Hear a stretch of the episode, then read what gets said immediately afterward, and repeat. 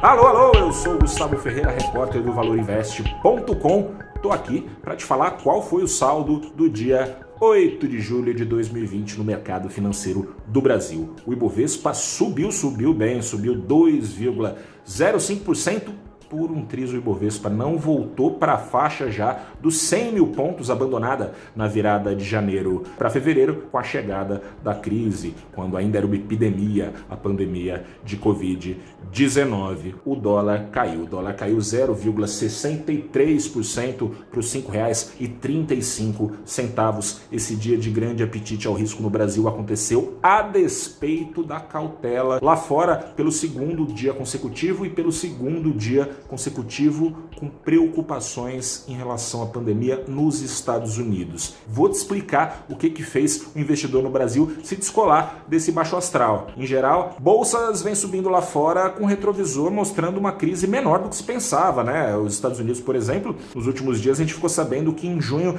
já trocou a contração do setor de serviços, o coração da sua economia, pela velocidade da expansão do mês de junho. Hoje faltaram esses retrovisores alegres, digamos assim, das maiores economias do mundo, além dos Estados Unidos, China e zona do euro, mas o Brasil trouxe um retrovisor bem legal para quem estava esperando por uma alta de 6% do varejo em maio. Essa alta era esperada depois daquele capote, aquela capotada histórica de 16% em abril do setor de varejo no Brasil. O auxílio emergencial embora dificuldades continuem sendo apresentadas para chegar na ponta, para chegar para quem mais precisa, onde chegou o auxílio emergencial deu um baita empurrão no comércio, bem acima das expectativas. A mediana das expectativas dos analistas aqui no Brasil estava ali na casa dos 6%. O topo dessas apostas era uns 10%, veio 14% de alta.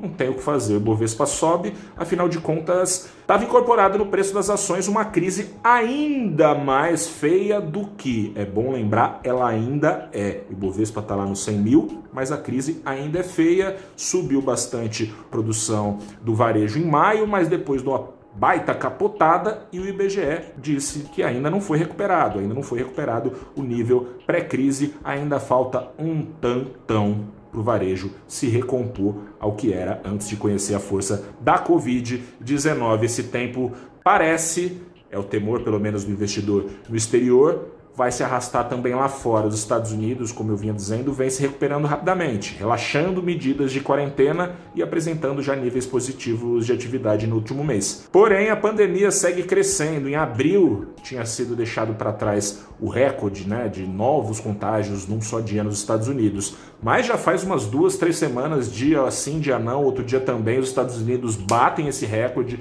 As últimas 24 horas foram de recorde de novo. Os Estados Unidos superaram a marca dos 3 milhões de infectados. Já o temor do investidor é meio óbvio. Se a retomada da economia mundial vem sendo permitida pelo relaxamento das medidas, que podem então permitir que as economias reajam aos estímulos feitos por governos e por bancos centrais, a pandemia de Covid-19 pode atrasar um pouco esse processo. Estados nos Estados Unidos, mais de 10, já vem regredindo de, em alguma medida o relaxamento do isolamento social. Se regredir, a economia americana vai atrasar um pouco mais para voltar para o nível pré-crise, tal da retomada em V que se fala, que vem uma queda muito forte e uma retomada na mesma velocidade. Ironias, ironias. Na Europa veio perda hoje, na Ásia tudo no vermelho. Nos Estados Unidos, que é o país que nutre essas preocupações no mundo todo, ganhos. Ganhos por quê? Porque as grandes empresas de tecnologia estão lá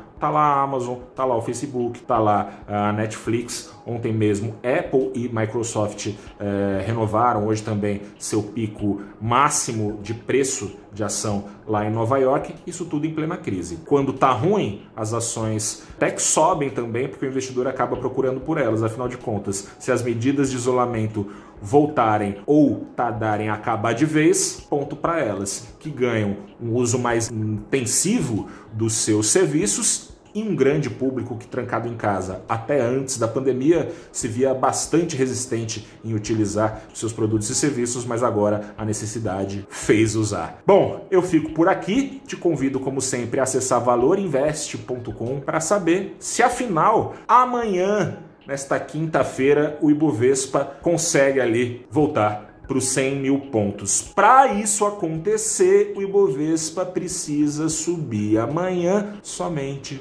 0,24%. Hoje, o retrovisor brasileiro ajudou.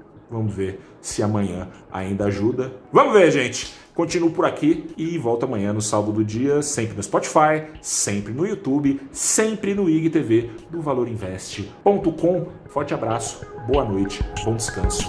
Tchau.